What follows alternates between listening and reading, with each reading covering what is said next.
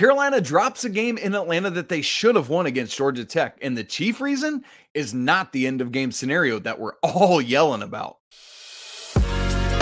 You are Locked On Tar Heels, your daily podcast on the UNC Tar Heels, part of the Locked On Podcast Network. Your team every day.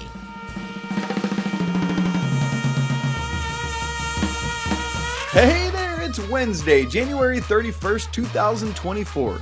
Welcome into the Locked On Tar Heels podcast, the only daily North Carolina show out there. I'm your host, Isaac Schade, and I want to welcome you in and thank you for joining us to get your team every day. In particular, I want to welcome in you everydayers, but if you're not an everydayer, A, you should be.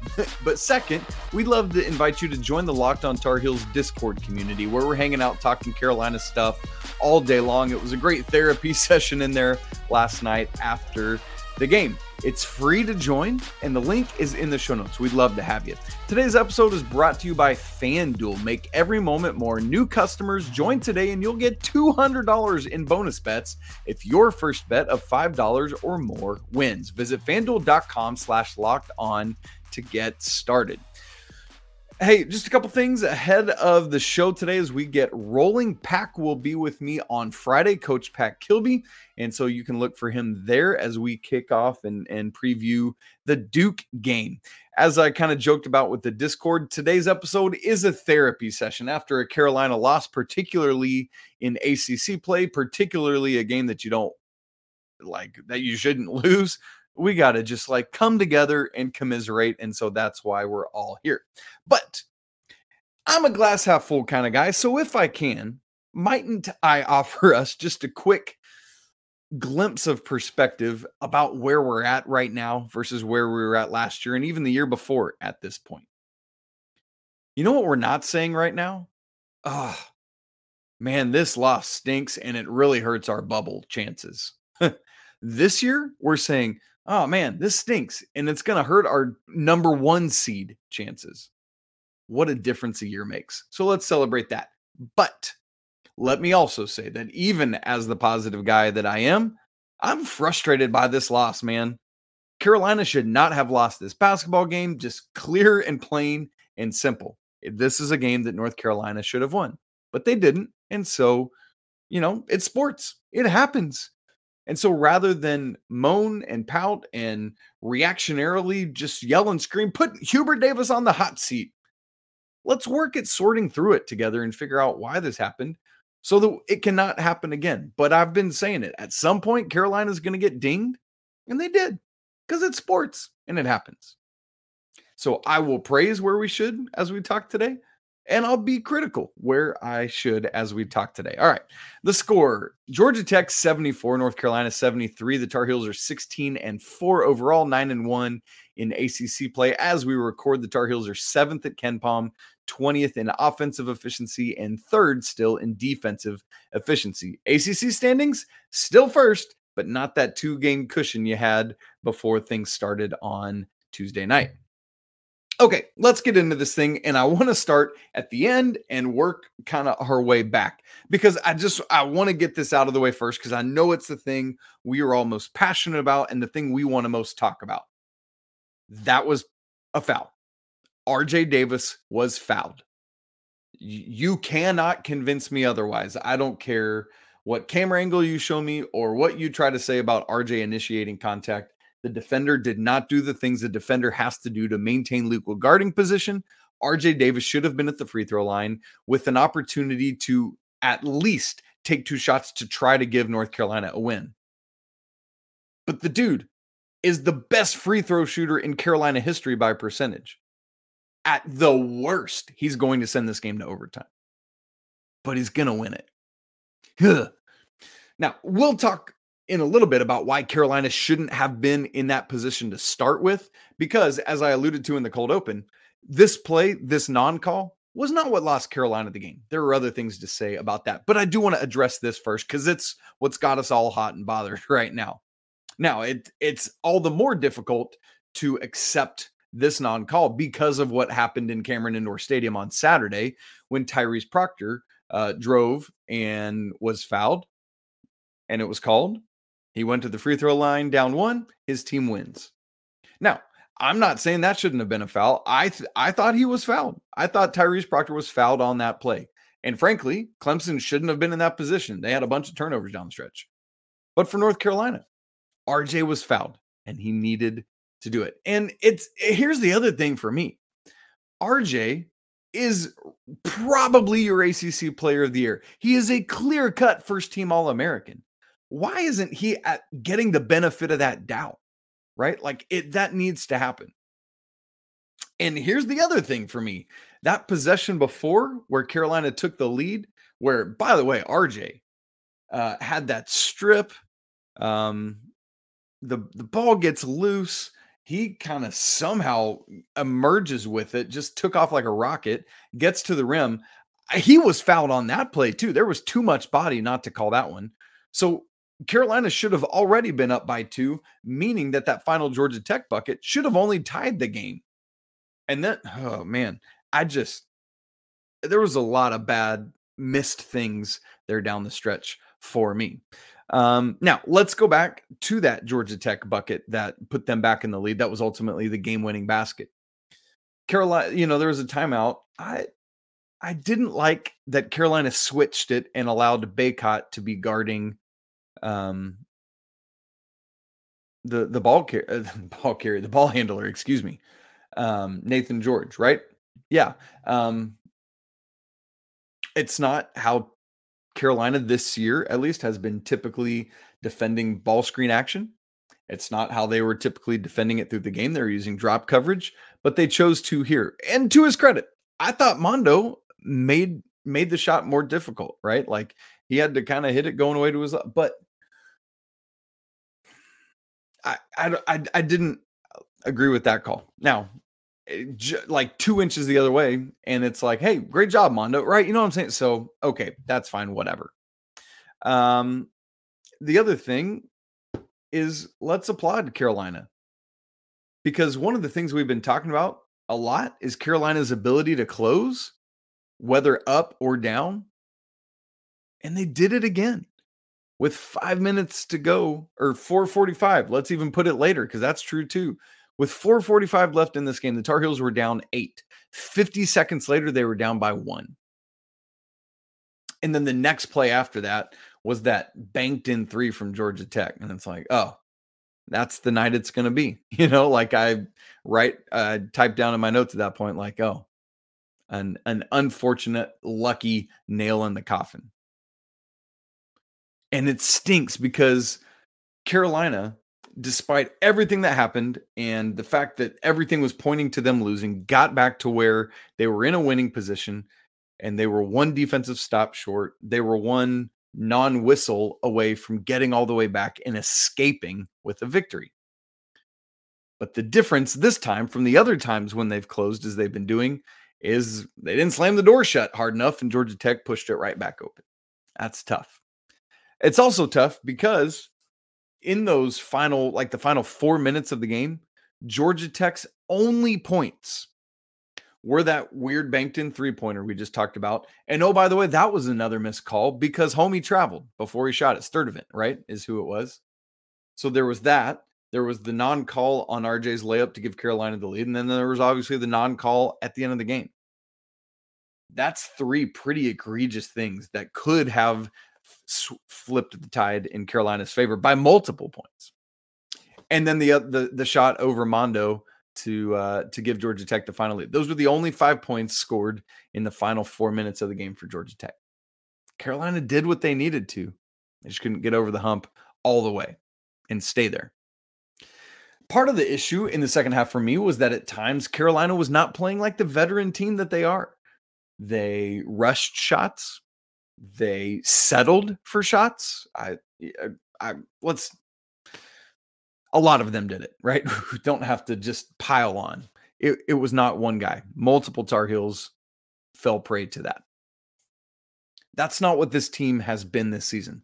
They've trusted their offense. They've done the things they need to do um, to, to get in position to allow the offense to be efficient and not settle for um, inefficient shots or threes when you've got a driving lane or you know any of those things. Carolina just didn't they didn't attack There were moments when they did, but they did not attack consistently in the same way they've been doing. Now, part of this, listen, credit to Georgia Tech, who switched up some defense, who uh, Coach Stoudamire exploited some things. You know, nice job. Carolina still has to be able to diagnose that and not settle. And I want to just clear one other thing up really quick, if I can, because uh, I've gotten a lot of pushback from folks um, about the uh, the trap game conversation from yesterday's show. There, there's something from that that everyone that's lashing back out at me is getting wrong. And I'm fine. Look, I've got thick skin. I can take that. But I do want to clear this up because I won't stand for people saying that I said something I didn't say because that's not true. Here's the thing about trap game I never guaranteed that Carolina would win this game. That's not at all what I said. I never said that. What I did guarantee was that they wouldn't fall into the trap of overlooking Georgia Tech. That's what a trap game is, is when you overlook the opponent. Carolina did not overlook Georgia Tech. In fact, I loved the way they started. I thought it was great, you know, like little um, punch in the mouth from Georgia Tech, and then Carolina responds with a 12-0 kill shot. They, they did not overlook the Yellow Jackets. They just didn't have it. And I know some people might start equating those things, fine, whatever. But there is a big difference between me guaranteeing a win and me guaranteeing that Carolina would not overlook the Yellow Jackets. I just want to set the record straight on that. If you still want to push back, fine, great. I just need to explain that and make sure that I'm not being quoted as saying something that I didn't say. Now, uh, we just talked a lot about the end of the game, but as I said, those end of game moments were not what cost Carolina this game. In fact, it was the events of the first half that were what led to costing Carolina this victory. That's what we're going to talk about in just a second. Right after I tell you that this episode is brought to you by FanDuel. Happy Super Bowl lead up to all of those who celebrate from FanDuel, America's number one sports book.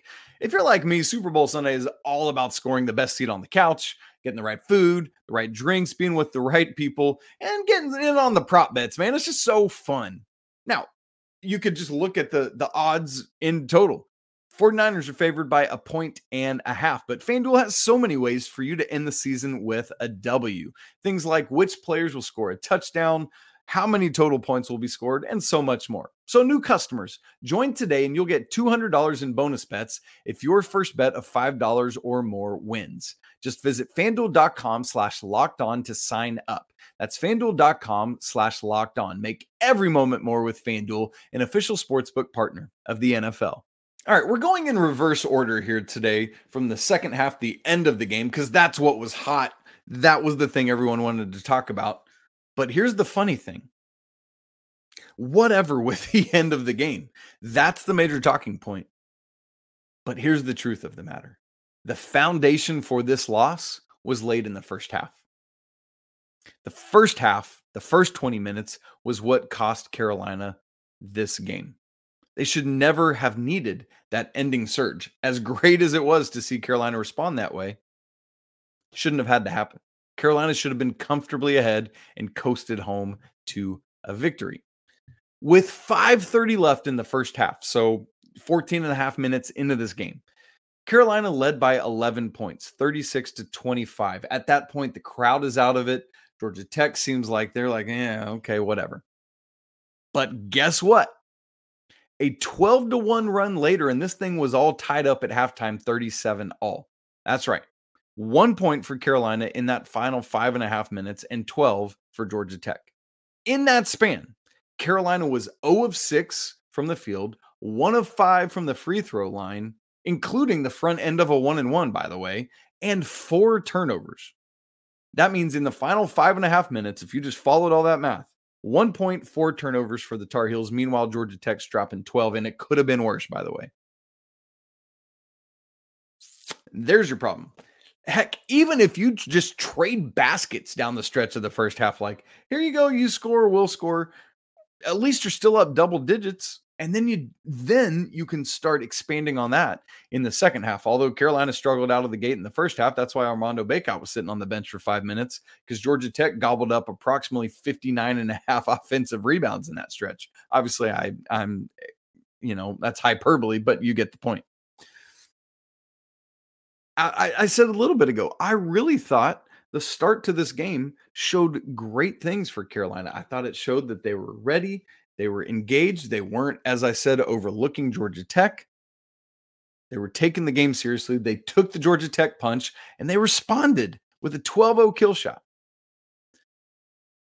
But then Carolina just goes through these offensive stretches and goes through these stretches of turnovers where it's like, guys, what what are we doing here? Um, and and that's that that is the problem. The problem with letting Georgia Tech back in this game is that then that crowd that was completely gone when it was an 11 point lead. Now they have all halftime to think about what could be. We might knock off North Carolina. And the the team is thinking, "Oh, man, we're in this thing. Let's just hit shots."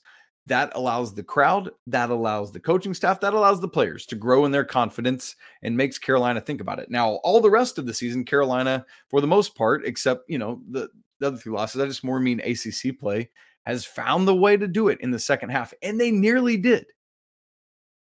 But don't put yourself in a position where you have to figure it out. Because if if they come out of the locker room down, let's say 15, it's a ball game. You just got to maintain and not get blitzed. And here we go. This is the thing, the most critical issue in this game to me. Not free throws, although we'll talk about them in a little bit. Is again the first half turnovers. Last three road games, Carolina has had at least nine first half turnovers, nine at Boston College, 12 at Florida State, and 10 in this game, each of which, by the way, was followed by five or fewer in the second half. Two at Boston College, five at Florida State, and just one, one turnover in the second half against Georgia Tech. That's the issue. That is what Carolina has to figure out how to fix. Fewer turnovers equals more possessions, equals more shot attempts, more field goal attempts, equals ultimately more points. Even if you're not shooting a great percentage, holding onto the ball and ending an offensive possession with a shot gives you a much better chance at scoring points. That's just how basketball works. Got to fix it. Got to fix it. And then Carolina's going to be in better shape. If it takes losing a game to learn to do that, which you that's just a myth, you shouldn't have to do that. But hey, if if that's what it takes and it it focuses things, great. But something's got to change in the first half. Carolina's got to hold on to the ball and value it more capably so. Well, uh, I tell you what, there is some offensive concern with holding on to the ball, scoring these droughts, whatever. But you know who the, I have zero offensive concern for? RJ Davis. We'll talk about the help that he needs in just a second. Right after I tell you that this episode is brought to you by Jase Medical. I know we come to sports to escape from some of the crazy realities of life, but let's take a minute to talk about preparing for when those crazy realities come. According to the FDA, pharmacies are running out of antibiotics like amoxicillin right in the middle of the worst flu season in over a decade. I can't imagine a more helpless feeling than if someone I deeply cared about got sick while a supply chain issue or shortage kept them from the life saving medication they need. Thankfully, though, there's Jase Medical, who has this thing called the Jase case, which is a pack of five different antibiotics to treat a long list of bacterial illnesses, including things like respiratory illnesses, skin infections, and others. And stuff like that can happen to any of us. So visit jasemedical.com and complete your physician encounter. It'll be reviewed by a board certified physician, and your medication will be dispensed by a licensed pharmacy at a fraction of the cost. It's never been more important to be prepared than today. So go to jasemedical.com and use offer code locked on to get $20 off your order. All right, friends, it is our four corners recap and the shady stat of the game. Let's dive right into it. Number one, RJ Davis needs help. he was the only double digit scorer in this game. And oh, by the way, had 28 points. I just realized I haven't put up uh, the box score for us. Let me do that real quick uh, for those of you who are watching. If you're listening, you can go grab it on, um, you know, somewhere else and just look and follow along with us. But I'll, I'll, I'll talk about things as we go. RJ needs help. Here's what I mean. In this game, field goals. RJ Davis, 11 of 24, very respectable 45.8% field goal percentage. The rest of the team, 17 of 53, that's 32.1 That's not going to cut it. Unfortunately. I mean, it almost did, but it, it's not. It's got to be better than that. Now, there were a couple other guys. It wasn't just RJ, you know, there were a couple other guys that shot well, but in totality, I just want to use that to show what RJ is doing. Meanwhile, three point shooting, very similar thing. RJ was three of eight in this game, 37.5%. It's not setting the world on fire, but it's good enough. I mean, I'll take that. You know what I'm saying? The rest of the team, five of 20 from three. That's 25%. And then the second, the second half was where things were really bad. Carolina shot two of 14 from three in the second half. That's just 14.3%. That also is not going to cut it, unfortunately, for the Tar Heels. And oh, by the way, as you think about that scoring in that offense, Carolina is still yet to score 80 or more points in a true road game this season. And so it's just like, you know, I, have had a lot of people saying, Isaac, are we worried about the offense at this point? I'm concerned about these droughts that that seem to be crowded. You know, Carolina's got this spurt ability where they're going to go. I mean, they're getting a kill shot just about every game. That's a 10 0 or more run. But they also go through these droughts, like the end of the first half there, where one point in the final five and a half minutes. It's weird. Number two, in our four corners recap, one of the, if there was another bright spot outside of RJ, to me, it was Jalen Washington, who had a great and helpful and productive 10 minutes in this game. He was perfect from the field. So I know we talked about RJ and what everybody else did, but Jalen Washington was perfect, but only three attempts. So three of three from the field, eight points. He had also two points at the free throw line where he was two of four. Um, had five rebounds, four of which were offensive, multiple times, even on free throws. Great stuff there. I thought Jalen Washington had good energy. I thought he was disruptive. I thought, you know, he had a beautiful baseline jumper, that vicious dunk. I mean, that was wonderful. I love to see that. I need more of it. I thought, honestly, he could have had more minutes in this game. Why not? You know, try it. Uh, number three in our four corners recap the Elliot Cadeau fouls. This is something else that I've been asked a lot about since the game. The the good thing was that in the first half, Elliot didn't have a single foul. That's great because that's where he's often been picking up to and then re- relegated to the bench. And I mean, it's no secret that freshmen in general struggle with learning how to defend without fouling and doing things like this. But uh, this was a moment where Elliot fell prey to that all in the second half five pretty similar fouls. Three of them came within very close proximity to each other in terms of clock, you know. Um, I've received, you know, the, the, the questions are things like were all of those fouls should they have not been called? Whatever. I want here's regardless of the answer to that, I want to bottom line it this way.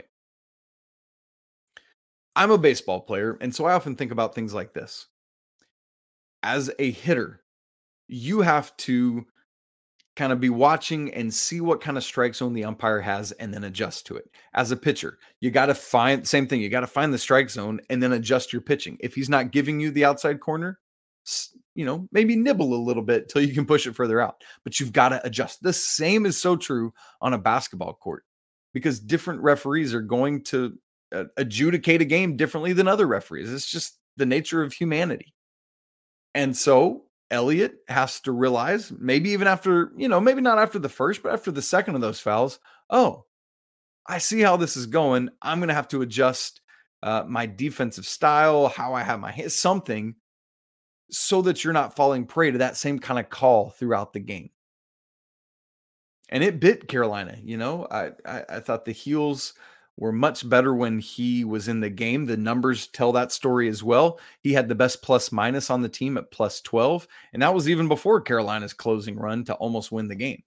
So, I mean, it, it again, it's clear how um, how positive things are when Elliot's on the floor, and it's clear how much he's missing when he's not. Carolina needs Elliot Cadeau in basketball games. So, um, and one other quick, just nitpick if I can with Elliot, there have been multiple times lately where he's finished with his right hand when he should be finishing with his left. Uh, twice specific in this game. There was, um, and it resulted in an and one. It was great, but he finished, I think it was a reverse that he should have come up under with his left hand and he went with his right. And then there was another one when he should have gone up with his left, went with his right. And if I remember correctly, it was blocked. And so that's just something, you know, uh, maybe it's just he's not confident enough with it. Maybe he thought uh, he had a better angle and that would help ward it off more than his left hand. But from my observation, it feels like that's just something Elliot will need to work on this offseason is his left hand. So there's that. Um, now, Elliot's foul trouble and and whether it's an Elliott or a referee issue is not why Carolina lost this game. It's part of that story, but it's not the thing. Needs to be cleaned up though. Uh, fourth thing, let's have a positive one, shall we? Yes, please. That would be great. Carolina assisted on 10 of their first 13 made baskets, and in total, 17 out of 28. That is 60.7%.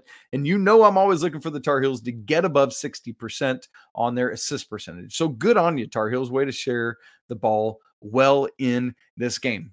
And you also love it because five different Tar Heels had multiple assists in this game, led by Elliot Cadeau's five assists, against which, by the way, he only had one turnover. So you love to see that. Um, RJ also he had four assists, two turnovers. So together, nine assists, three turnovers. That's a three to one assist to turnover ratio. I will take that. Thank you very much. All right, let's wrap this bad boy with the shady stat of the game. While turnovers were to me the main culprit, free throws w- was 1B in terms of culprit. Uh, it's, it's tough to look at because of how good Carolina has been at the line, how often they've got there, and how they contrasted this Duke team in free throw capability. Uh, I said Duke, sorry. Uh, clearly, that's already now on my brain. Uh, contrasted this Georgia Tech team at the free throw line. Well, here's the numbers both teams attempted 17 free throws. One team, the Tar Heels, made nine.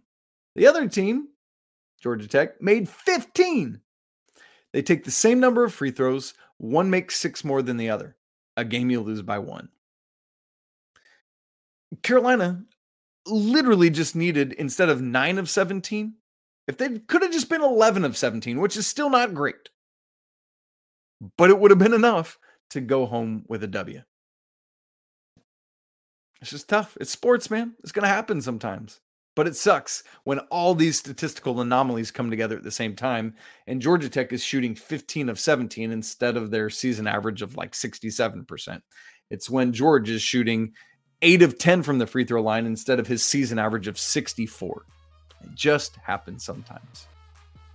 So what do we do now? You guys, we we recognize everything that happened, we figure out what went wrong, we reset and we prepare for Saturday cuz it's coming and it's going to be a blast and it's a big time opportunity to to get back that two game cushion and a little bit more of some tiebreaker help. So, uh, let's do that. We'll get ready for it.